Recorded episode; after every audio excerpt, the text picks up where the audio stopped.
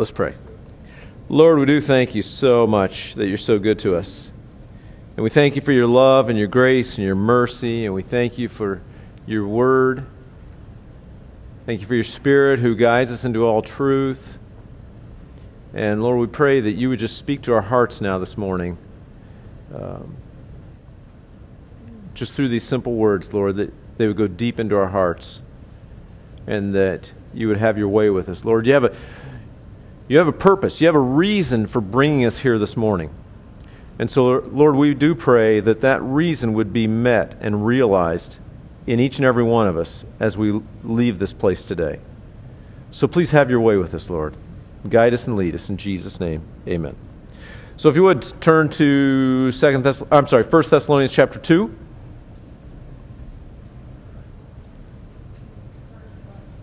First Thessalonians chapter 2.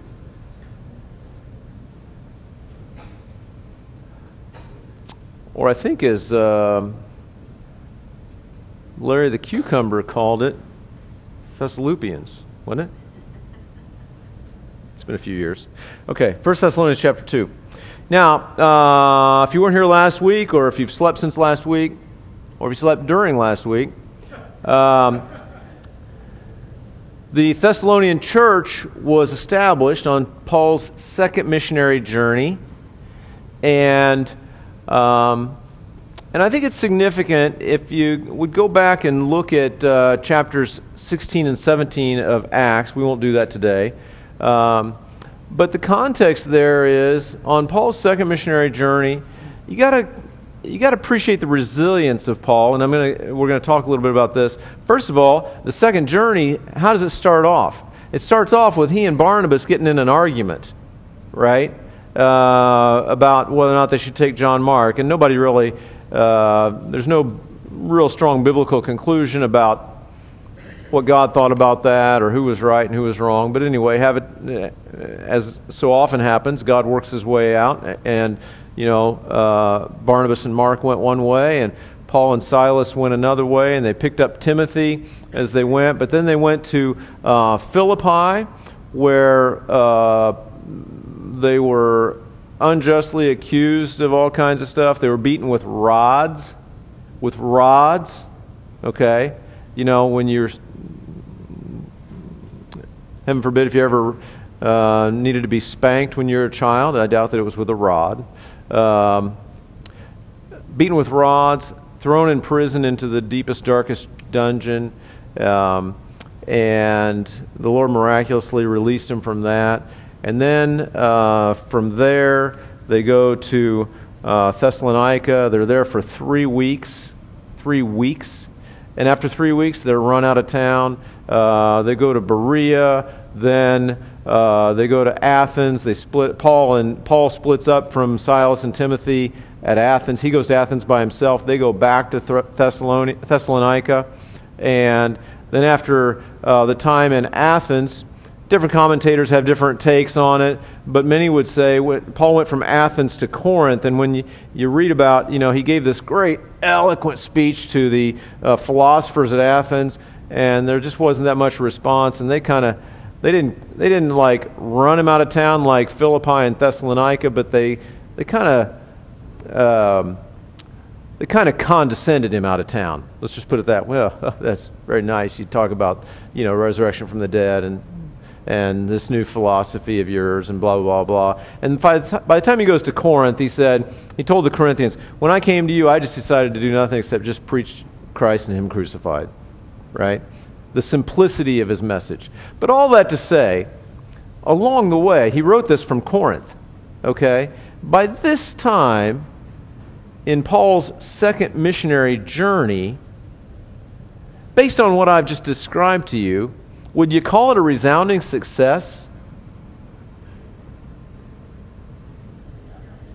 No, thank you. Would you say Paul's on top of his game? No. Do you ever feel like maybe you're not on top of your game? Or that maybe your life, by whatever standard you choose to standardize it, is not maybe a resounding success? Is that fair? Right? Now, we have the hindsight. Uh, we, we have the blessing of hindsight. We have the, uh, how, what God thought of all this, right? Because it's in Scripture. And 2,000 years later, would we say Paul was on top of his game? Big time. Would we say Paul's ministry was a success? Yeah, as God defines it, right? Paul accomplished what God wanted him to accomplish, right? How long did God want Paul to be in Thessalonica? It would appear he wanted him to be there for three weeks, right? And so, perspective is everything. Anyway, so along the way, Paul's writing this letter back to the from Corinth back to the Thessalonians. This is probably his first letter that he ever wrote uh, that we have in the Scripture. Um, he gives a lot of some some history of kind of what's going on, some principles. Uh, this chapter here gives us a little bit more personal aspects of ministry. And then later on in chapter, as we get into chapters four and five and into Second Thessalonians, he deals more with the second coming. We've talked about that a little bit. So as we get started, let me ask you this: If you're a Christian, and I don't want to embarrass anybody, so I won't ask for a show of hands, but if you would consider yourself a Christian, does that mean you're a minister? Raise your hand if you would call yourself a minister if you're a Christian. Yeah. You ever notice this? You ask like a show of hands like this. What does this mean? means you can't decide, right? Yeah, you're like, uh, loaded question, not loaded question. You're all ministers. You've been given an amazing, supernatural, uh, I don't know, you've been entrusted with this stewardship of the gospel by God. How big is that? That's huge, right? And, and it's huge enough that deep down, if we're all honest with ourselves, that carries with it some responsibility right? You remember the, there was a, I forget the story, or I forget exactly where it's at, but so do you, so I can butcher it. Um, in the Old Testament, uh, I think it's in uh, 1st or 2nd Kings, um, uh, the city of Jerusalem, uh, it may have been Samaria, was surrounded by Syrians, I think. Help me out, anybody? Syrians, thanks. And um, and everybody's starving to death in the city, and there's two lepers, right? And the two lepers are like, you know, if we sit here, we starve to death. If we go out there, we get killed. What the heck? Let's go out there, right? They go out there and they realize that God had uh, basically let all the Syrians hear uh, sounds that they thought were Egyptian uh, hoofbeats, and so they'd all skedaddled. So the city of Samaria thought they were, they were besieged by Syrians, right? They go out and they find all that. So these two guys, I love this picture. I wish I had a video of this one. These two guys are like two lepers, right, who took a chance. They're just like plundering all the Syrian tents and all the campsites. Can you just picture them? Like they wonder what they had for dinner last night. They're sitting around walking around eating all their leftover food and putting a little gold in their pockets and all this. And these two guys, what do they say? You know, this, you know enough of the story now. What do they say? We can't just do this. We got to tell somebody, right? We've been given, we as Christians have been given access to the plunder of heaven. We can't just like say thanks. right? I hope you get that. And so, let's try it again. If you're a Christian, are you a minister? Hurt your shoulder, man. Right? Okay, let's try it again. We'll, we'll, does that mean you're in the ministry? Come on. All right, Murphy's, be quiet because you know the answer to the next one.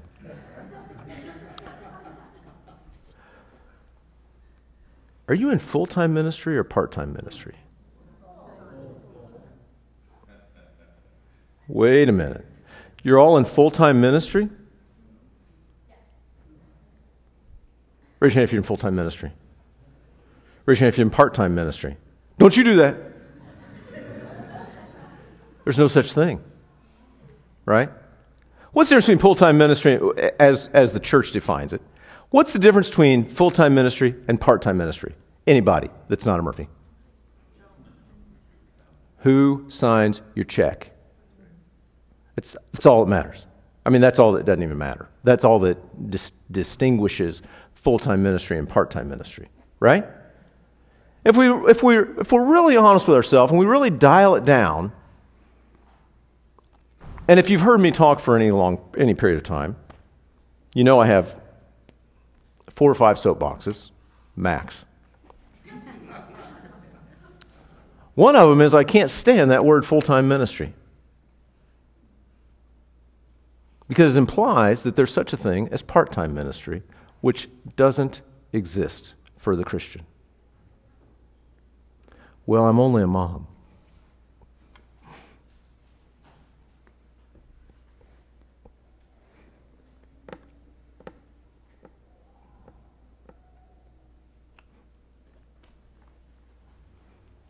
I hate that.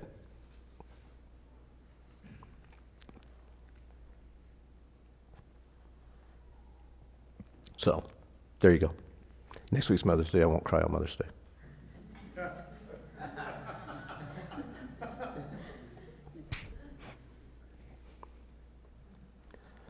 I hate the distinction that there's like different layers of ministry. That stinks. Let's remove it from our vernacular, right? Because what do we have? We have a hierarchy. We have a hierarchy. I got to say, I got to say this. I love my Calvary Chapel heritage, but there's a little bit of a hierarchy, right? You know, if you're just a Joe in the church, you're, yeah, you're Joe.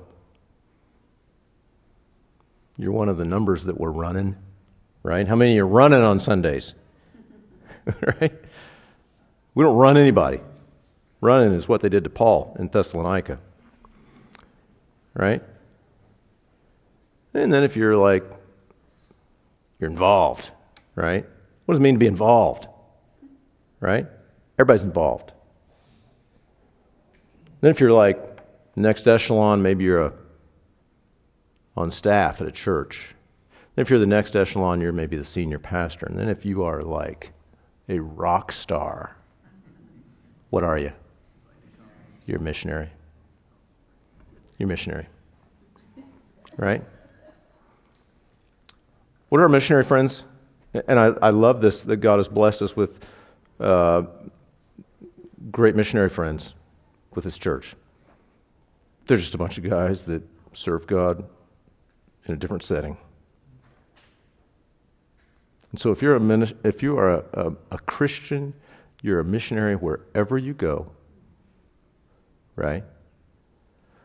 Whether you get a check from the church, or whether you get a check from the parachurch organization, or whether you get a check from the government, or whether you get a check from the employer, it doesn't matter where you get your check from. Think about this for a second. I know I'm going off. Think about this for a second. How much weirdness, how much just absolute weirdness would go away from the church if nobody got paid for their ministry by the church? There'd be a lot of weirdness go away.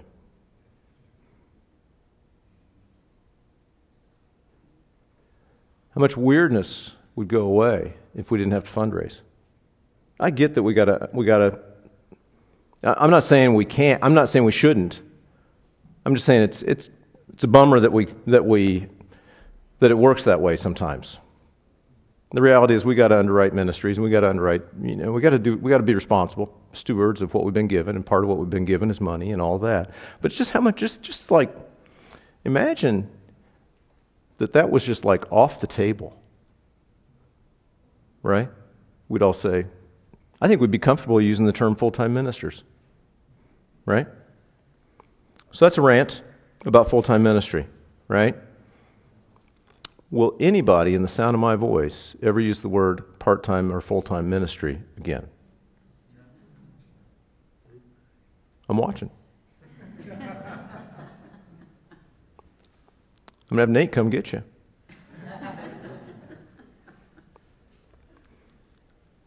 So we're all ministers. And here's why I go off on that. This chapter is all about ministry principles. And if I don't go off on that as an, as an intro, we might be tempted to say, well, that's Paul, or that's you, you're the pastor, or that's like some guy. No, it's me. It's all of us, right? Because we're all in full time ministry if we're Christians. Chapter 2, verse 1. For you yourselves know, brethren, that our coming to you was not in vain. Now, here's the first step right there in the heels of what we just said. So often we think our ministry is not in vain because we measure it by some worldly standard. Or, my ministry is in vain. My ministry is not significant. My ministry is not meaningful because I am just a mom or because I, uh, you know, don't have XYZ resources. My ministry just doesn't feel significant. Paul says, Our ministry was not in vain. I described to you what his ministry was up in this point, uh, at least the second journey, right? It seems like it was in vain in the moment. But he said it was not in vain, and Paul knew that. Paul knew that. 1 Corinthians 15 58 says, Therefore, my br- beloved brethren, beautiful verse, be steadfast, immovable, always abounding in the work of the Lord, knowing that your labor is not in vain in the Lord. If you're being faithful to what God has called you to do, don't worry about the results. Don't worry about success. Don't worry about who's signing your paycheck. We're measured by faithfulness. 1 Corinthians 4 says, Moreover, it's required in stewards, and we are stewards of this gospel message. Moreover, it's required in stewards that one be found faithful, not successful, not employed by the church, faithful. So, verse 2. But even after we had suffered before and were spitefully treated at Philippi, as you know, and now you know because we explained that, we were bold in our God to speak to you the, for the speak to you the gospel of God in much conflict. So here's the next principle of ministry. Number one, we're all there. Number two, it's not in vain if we're faithful. Number three, sometimes it involves some conflict. Fair enough? Did Paul endure conflict in, in on this second journey? Yeah. Paul endured conflict everywhere he went. How do we discern God's will sometimes, if we're honest with ourselves? We discern God's will by um, whether something seems peaceful, right? You know, should I go? Eh, should I go through door number one or door number two? Well, door number one seems more peaceable. And we'll even say, like, I got a peace about that. We'll spiritualize it, right? I got a peace about that. I don't have a peace about door number two. Aren't you glad Paul didn't go through life like, I don't got a peace about Philippi? We wouldn't have the letter to the Philippians. I don't have a peace about Thessalonica. We wouldn't have that letter. Paul didn't have peace. I mean, he had peace. He had the peace of the Holy Spirit, right? But sometimes we look to the, or, or let's say door number one, I don't, I, I don't have a peace about it, or door number two, whatever. And then, you know, or there's a door that's like, mm, that seems like it'll be a, um, a strategic opportunity, right?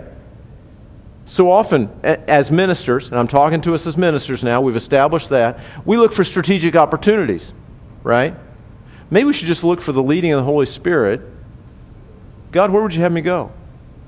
And again, I call you back to Acts chapter 16. The first part, it's, it's kind of funny reading it 2,000 years later. Paul's like, eh, you know, we were going to go here, but the Holy Spirit wouldn't let us. And then we were going to go there, and the Holy Spirit wouldn't let us. We were going to go there, the Holy Spirit wouldn't let us. And then we got some vision of some guy in Macedonia say, hey, come on over and help us. And so they did, right? That's how Paul was led. So don't look for a lack of conflict as a measure of discerning God's will. Now, do we, we don't go looking for fights, we don't go looking for trouble, but don't look for absence of conflict as confirmation that you're in the will of the Lord. Does that make sense? Okay. For our exhortation did not come from error or uncleanness, nor was it in deceit. So, Paul's ministry, and hopefully ours, was marked by exhortation from the right motives. He says, our exhortation did not come from error or uncleanness, nor was it in deceit. So, if we're ministers, that means we exhort people. That means, and that doesn't mean we yell at them, right? But as we're ministers, it's our job to tell people about Jesus Christ, right? To encourage people in their walk with the Lord. That's exhortation. But it needs to not come from error or uncleanness or in deceit, right? So, error, Paul is calling truth truth. Is there some error in the narrative of our culture today? There's some error in the culture of our narrative today. I'm just going to say this out loud because I'm not viral online.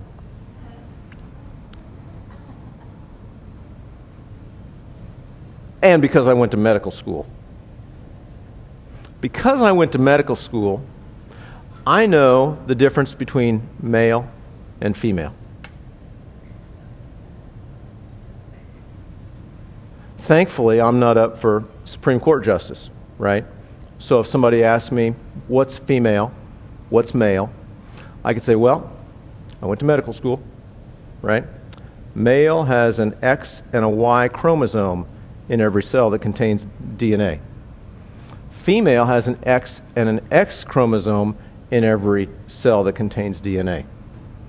And there are some manifestations of those chromosomes that I would call male and female. Did I lose anybody? Right? And I want to be sensitive. I want to be so sensitive. I want to be gracious. I want to be so gracious. But I want to speak the truth. I want to be a guy that goes to my grave having spoken the truth. Paul's exhortation did not come from error. Many of you have heard me say before, my wife loves to watch the birds, right? I love to watch the birds, right? Almost, I thought about it. I should have pulled it up this morning, uh, giving you a picture. We have visitors this, this week, um, first part of May in Jefferson County. Anybody know what his name is? The rose breasted grosbeak, right? Settle down. The rose breasted grosbeak comes to Jefferson County, at least our part of it, for a week or two in early May every year. And a small child can look out the window and say, that one's a male. He's got a red here, and he's got some, got some white here, and a bunch of other stuff all over. The female is a little more muted. Right? Paul spoke exhortation that did not come from error. In a world full of error, we need to know how to graciously speak the truth. It did not also come from uncleanness. Now, we're not supposed to be perfect, but the minister, and I uh, raise your hand if you're in full time ministry. Thank you. The minister cannot be separated from the ministry. The minister cannot be separated from the ministry. And uh, the minister needs to reflect the ministry. So uncleanness doesn't reflect that. nor in deceit. The word for deceit, the Greek word here for deceit, is the same word they use for fishing bait. Isn't that interesting? Same word they use for fishing bait, right? Like I got a little thing, it's called a rapala, looks like a little fish, right? Except it's got hooks hanging off of it, right? It's not a fish, but it looks like a fish. We got to be very careful as ministers to not practice deceit. Now, how does that work? Well, it works if I'm blatantly lying, but I think it also works if we're not careful. It also works if I try to sell a Jesus that's not really the Jesus of the Bible. We talked about this before. If I sell a pie in the sky till you die Jesus, I'm not selling the right Jesus. What am I trying to do? I'm trying to sell. Do I work on commission? We talked about this last week. No, I don't work on commission. If I try to sell a Jesus that's going to just like be your genie lamp Jesus, that's deceit. Because I know better. And any of us have been Christian for any period of time, we know better. But as we've been approved by God to be entrusted with the gospel, even so we speak not as pleasing men, but God who tests our hearts. Wow, you got to like this. We've been entrusted with the gospel. We mentioned that earlier. Isn't that incredible? We've been entrusted with the gospel. The gospel is a great treasure, eternally valuable, and we have been entrusted with it. Would you entrust you with an eternally valuable treasure? I wouldn't entrust me with an eternally valuable treasure, right? We've been entrusted. And we've been approved by God. We don't have to win the approval of men to carry out this gospel to others. So, principles of ministry, we don't have to be uh, necessarily winning the approval of men. We win the, we've been approved by God to be entrusted. And so we speak not as pleasing men, but God, and God tests our hearts. For neither at any time do we use flattering words, as you know, nor a cloak of covetous covetousness, God is witness. And so, again, you see this kind of tone. Paul used this tone a lot in 2 Corinthians, where he was basically defending himself against his critics. And he's doing that a little bit here, okay? So he's got some critics that are following him along on this second journey. And so he's kind of, you know, uh, we don't know exactly what they accused him of, but when he talks about what he's not doing, sometimes that's an indication what maybe they accused him of. Maybe they accused him of, of preaching for covetousness as a cloak, uh, I'm sorry, as a, as a cloak for covetousness. What's a cloak for covetousness that, that they're saying? Flattering words. What's flattery? When I say, oh, you're awesome, you're awesome. Now, if you're awesome, I can say you're awesome, right? But I can be, I have to be careful because I can say you're awesome. What's a cloak, by the way? What's a cloak? Or a coat? It's an outer garment, right? What does it do? It covers me. Fair enough? My coat covers me. Simple enough. In this case, flattery, he says, can be a cloak, can be a covering. So it's not really sincerely uh, complimentary, but it's a covering for what? Covetousness. So if my coat covers me, then flattering words can sometimes be a cloak that covers flatter uh, that covers covetousness. Does that make sense? How does that work? You're awesome. You're awesome. Can I have $20? Right? Do we ever do that in the body of Christ? Do we ever do that in the ministry? Do we ever do that in the ministry? You bet we do. Got to be careful. Got to be careful. God is witness. Don't use flattering words. Now, should we be complimentary? Right?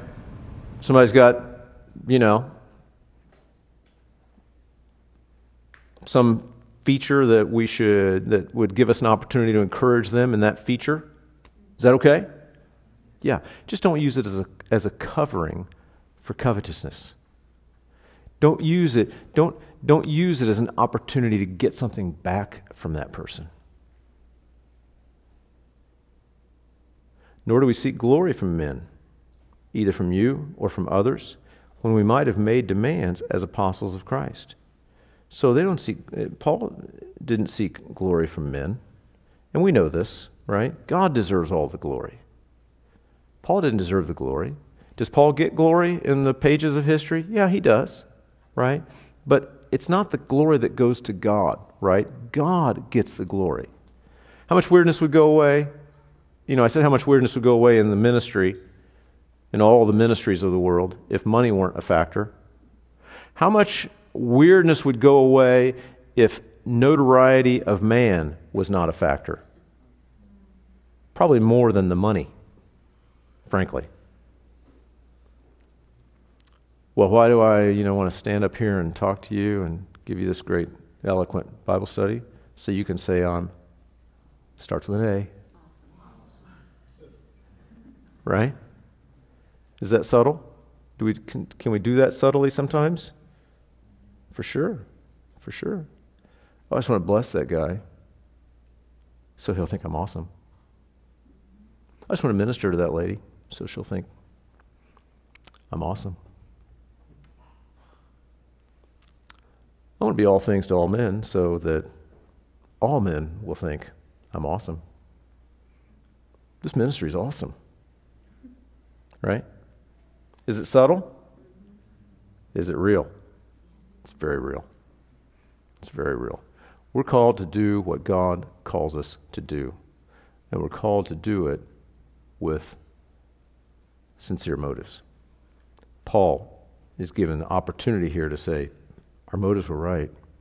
We, you know, we could have made demands on people because we are apostles. We had that authority, right?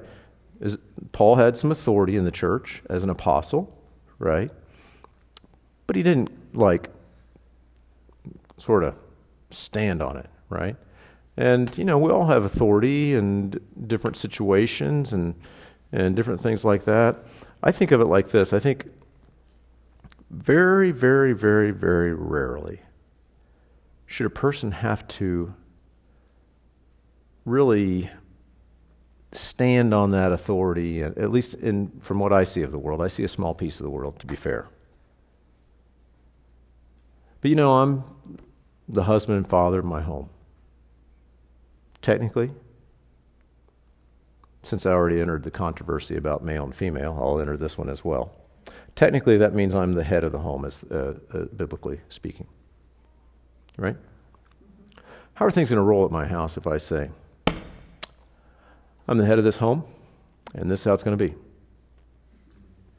Right? How's that work out? Man, you ever tried that? Try it with your wife. It, oh, it, your kids won't get it, but your wife will say, Yeah, sure. right? Does it work like that? No. What works better is okay, you have been placed in a, a position of authority. By the way, you're under the authority of God, which means you really shouldn't see that as like, I'm the boss, but you should see that as, wow, I've been given a responsibility that I need God's help to carry out. Right? So you're the man of the house. You know what that means? It means you're the guy that takes care of everybody else. That's what that means. You're the man or the woman in charge at work. That means you take care of everybody at work that's quote unquote under your authority. Right? That's how authority works. Paul said, you know, we could have like made demands as apostles, but we didn't do that. But we were gentle among you, just as a nursing mother cherishes her own children. Now, gentleness, do you think of Paul? If I said, give me five adjectives to describe Paul before we, before we read this chapter today, give me five adjectives to describe Paul, you think gentleness would have been on anybody's radar? You know, what did he tell the Philippians? Let your gentleness be known to all men. Paul wants us to be famous for gentleness. Think about that there's this balance. We got to speak the truth in love. We got to be willing to call a spade a spade.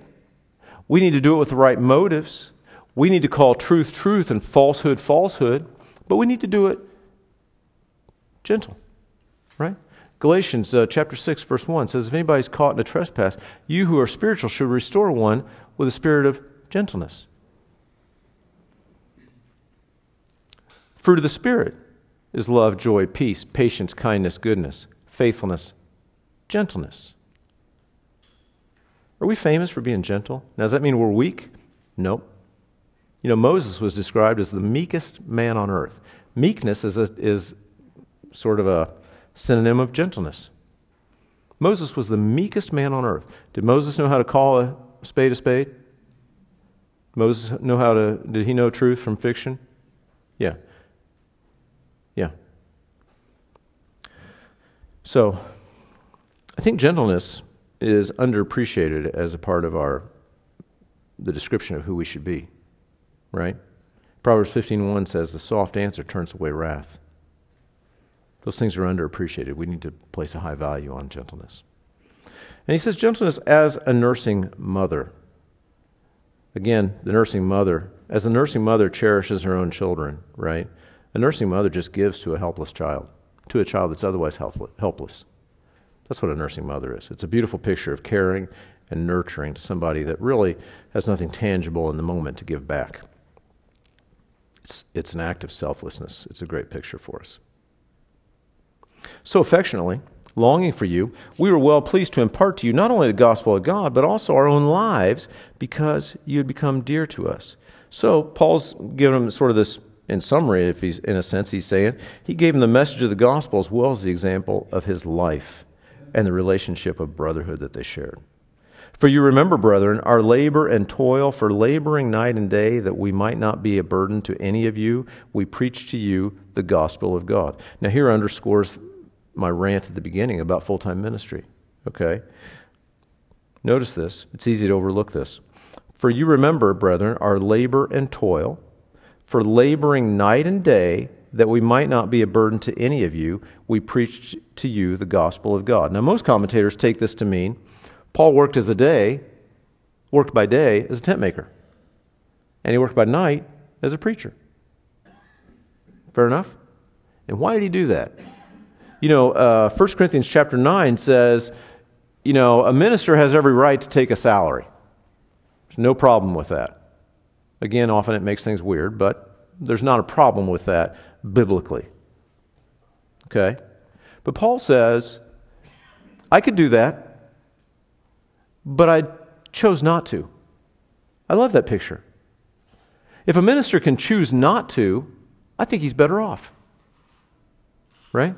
Now, there are some, you know, some situations where maybe the demands of, of, the, of a particular type of ministry requires so much attention there that the person can't, you know, uh, focus on uh, a money making, a tent making ministry, right? So that person has to be, you know, supported by the ministry, by the, by the church or by the whatever the organization is or whatever, right? There are situations like that. But again, Paul himself, I think I'd call him a full time minister, right? He's making tents by day and he's preaching by night. I think it's a great, uh, it's a great example for us. You are witnesses, verse 10, and God also, how devoutly and justly and blamelessly we behaved ourselves among you who believe as you know how we exhorted and comforted and charged every one of you, as a father does his own children. As a father does his own children, we exhorted and comforted. So again, we can exhort, we can speak the truth, but we have to do it graciously. We have to do it um, in a way that brings comfort at times, right?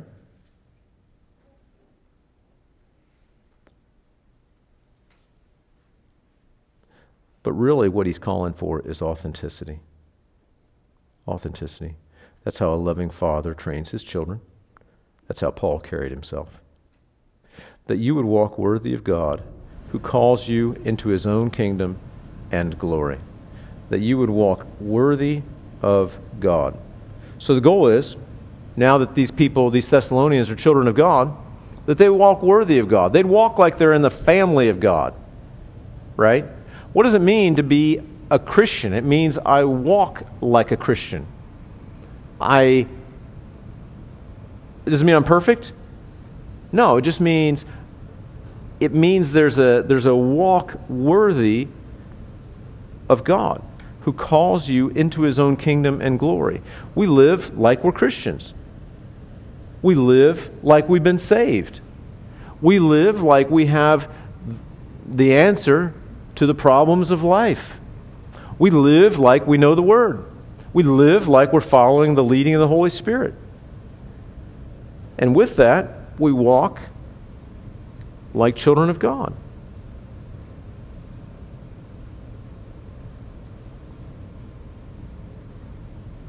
You know, I've, told, I've said this before. You know, when we first came to town, came from Indianapolis. You know, Indianapolis is a bigger city. You can be a little more obscure in a big city, right? In a small town, a lot of kids, everybody knows everybody, right? Raise your hand if you're aware that everybody in a small town knows everybody, right? So, does that affect your behavior or what you say or do at the gas station? It should. And thank God for the people that gave us this talk when we first came to town. We still, Tracy and I still talk about that, that talk. We got the talk, right? Like you get bad service at the gas station, just bite your lip. That person's third cousin is going to be right there in the front row on Sunday morning, right? After you went off on that person at the gas station, right? You know how this works? I kid you not. Well, this is a tangent, but I'm filling up my gas my car one day at a gas station over in Kent, right? Nothing happens in Kent, right? But I'm filling up my gas station in, in Kent. And Tracy's out there. She's somehow we're talking or whatever. She's out there. Some guy come, a friend of mine comes out. He says, "Is everything all right?" I'm like, "Yeah." Why? Oh, I heard you bought a fire extinguisher at Lowe's last week. Which I did. I thought I bought it obscurely, right? So, anyway, so when we came to town, we knew that that's how town works, right? And so our kids were younger in those days, right?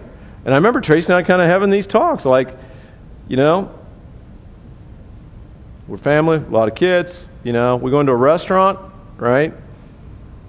Don't make them wish that Murphy's never come back, right? Because we, we're capable of that in those days, right? When we, you know, there needs to be a way that Murphy kids act. There needs to be a way the Murphys carry themselves. That's what it means to be a Murphy, right? We always gave this big talk, you know, in those days. We never give those talks anymore. But we should walk worthy of God who calls us into his kingdom and glory. Again, if we're Christians, if we've been saved, if we know the secret formula for eternal salvation, and not only that, for abundant life here on earth, right? Do we carry ourselves that way? In a way that reflects that? We need to. Does that make our problems go away, or does that pretend we don't have problems? No, it doesn't. It's just real, it's authentic.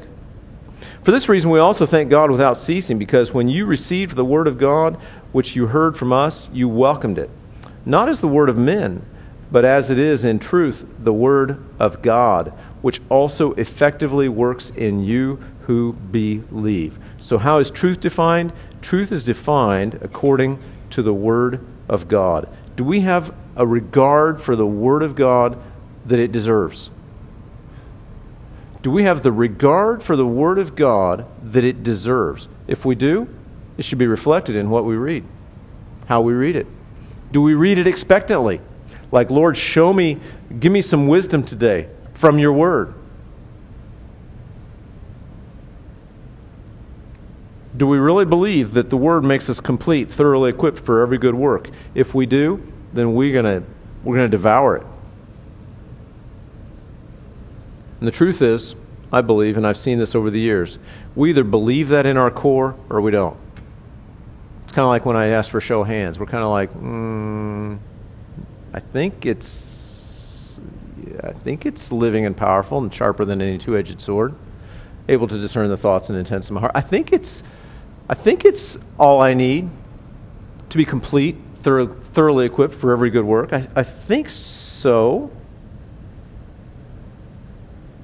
Paul says that you received this word. Paul's thankful to the Thessalonians because you received this word and you welcomed it, not as the word of men, not just as our word, but as it is in truth, the word of God, which also effectively works in you who believe. Effectively works. Can I tell you this? I love my wife always said this. The Bible works. The Bible works. The Bible works. If the Bible says, do this, you can set your clock by it. Now, the Bible doesn't always say, What should I have for breakfast, right? I mean, there's principles there. But there's so much there. A soft answer turns away wrath. Something as practical as that. Can I tell you that? I have, I have seen that. A soft answer turns away wrath. I remember I used to. I used to be a pretty good arguer back in the day. I was pretty proud of myself for my arguing ability, right? But you know what I noticed over the years? Soft answer just makes wrath melt away. Isn't that funny? Isn't that funny? A joyful heart is good medicine, but a broken spirit dries up the bones. You want to Google something fun? You want to Google something fun? Google the hormone oxytocin. O X Y T O C I N. Free medical advice. Google oxytocin. Right? Oxytocin is a hormone. It does all kinds of good stuff. Right? You know how you you know how you get oxytocin kind of churning in your body? you take a shot. No, you don't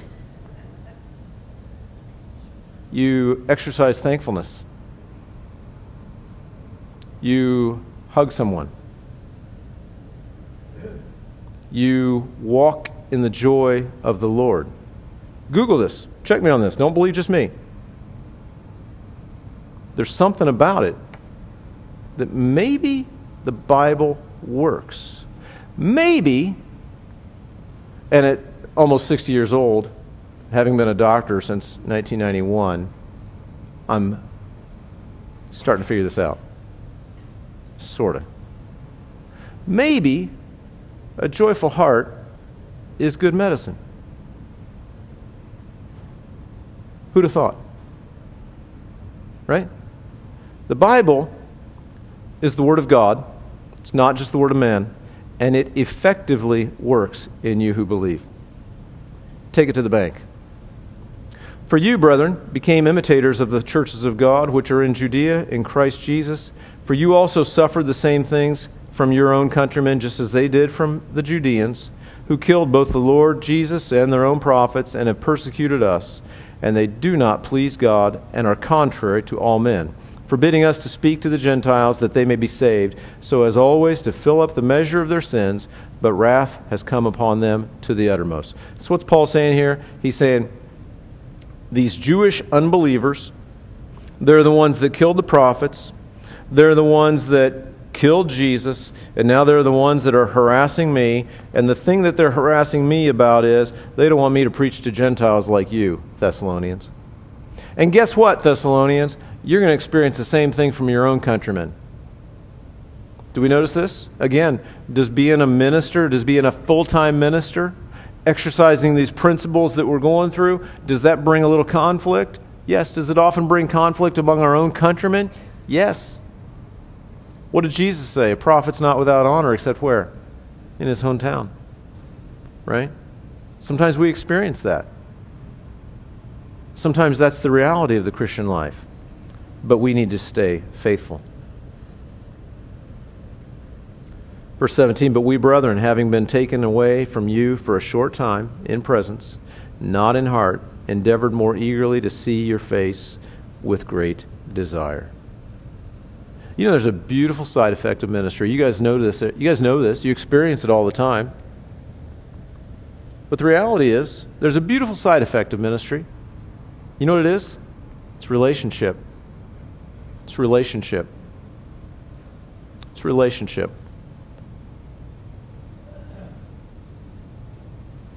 When you do ministry, when you live this Christian life in the setting of the body of Christ, sweet things happen, right? When you take all the weirdness away, right? When you do when we when we do it in these simple I mean, there's nothing I've said so far that's rocket science, right? When we do it with these just basic foundational principles that Paul is giving us, there's some sweet fellowship that happens. Is there not? There's some very sweet fellowship that happens. That's a work of the Lord.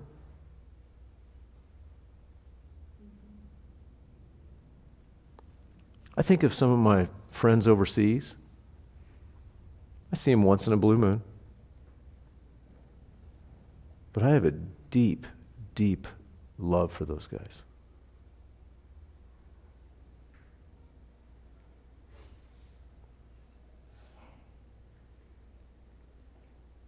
There's something sweet about that.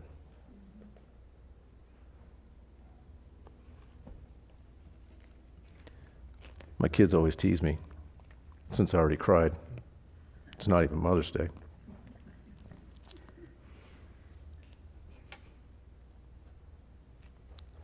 The kids always tease me.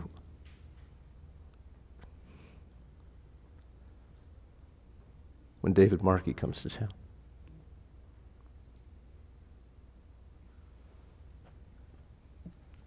Because I'll do this. I see him once every couple of years, right? But there's something supernatural that happens when people pray for one another. There's something supernatural that happens when people minister together.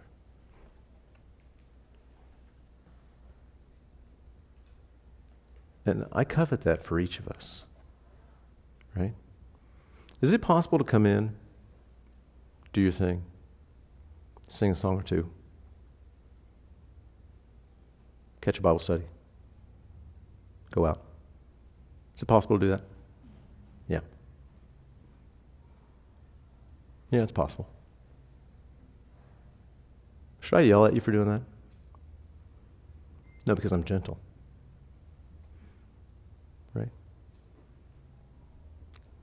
But what do you miss? You miss something. I'm, I'm just being straight up now. You know, I heard the story years ago about two people walked into church. It's not a joke. Two people walked into church, and as they were leaving, somebody asked them, each of them individually, How was that? Oh, it was awesome, man. The music was just just uplifting and just awesome worship of the Lord. And, you know, the message was just got me right where I wanted it, where I needed it. And the Lord just did a work in my heart today, right? Next guy goes out. How was church? Yeah. Wish they'd sang one less song. Wish the preacher talked five minutes shorter. Nobody said hi to me. Would you say hi to that guy? Uh, nobody said hi to me. Um, and uh, I guess I'll come back next week. Right? We went to the same service. Right? We know how that, that rolls, right? They went to the same service. And so, you know, it's a blessing to minister alongside other people to bear one, another bur- one another's burdens. Galatians tells us this bear one another's burdens and so fulfill the law of Christ. It's a beautiful privilege to bear one another's burdens. Verse 18. Therefore, we wanted to come to you, I and I, Paul, even I, Paul, time and again, but Satan hindered us. This is after they had a, Paul had a three week long relationship with these people He's now writing from Corinth. He said, We kept wanting to go, I kept wanting to go back. But Satan hindered us. For what is our hope, our joy, our crown of rejoicing? Is it not even you in the presence of our Lord Jesus Christ at his coming?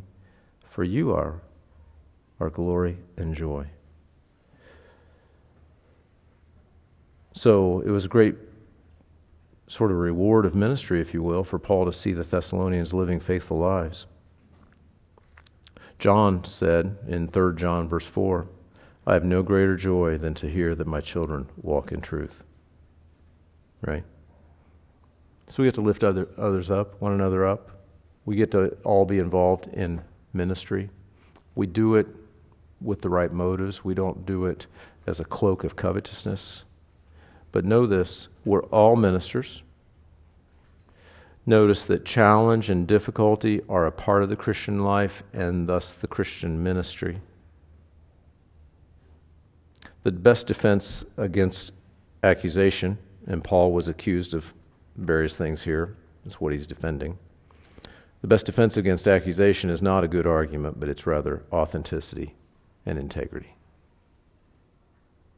I've seen this over and over and over again. I've been accused of stuff. We've all been accused of stuff. And you know, those times that I've seen when I've tried to, well, you don't understand this. What's it was this situation, not that situation. It just always falls flat. You ever notice that? You try to defend yourself, it always just falls flat, right? You know, I think over time, I've learned is the way that, I mean, sometimes we have to call it, call truth truth and all that, right? But by and large, if a person just continues to sort of quietly, maybe speaking with discernment when he needs to, but if he just continues to walk through life with authenticity, with integrity, and surrendering to the Lord to work it all out. I tell you this because I know that there are those of us that have, I mean, everybody's got a challenged relationship, right? Somewhere or another. If you dig deep enough, you'll find one, right? Let me just encourage us authenticity, integrity, gentleness, fruit of the Spirit, trusting the Lord, walking in the Spirit. That's the best defense. And we get to be entrusted with this gospel. We get to share it with others. Sometimes there's conflict. But at the end of the day, God is God. God watches out for us. God has our back. Right? And the Bible effectively works in us who believe. Let's pray. Lord, we do thank you that you've given to us all things that pertain to life and godliness. Lord, you bless us above and beyond all we could ask or think. And you've done that with each of us individually. And Lord, amazingly, you've entrusted us to be ministers, to be full time ministers, walking through this life day by day,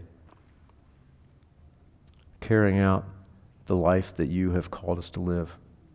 And you've entrusted us with the life that you've called us to live. Lord, what a great privilege and yet a great responsibility.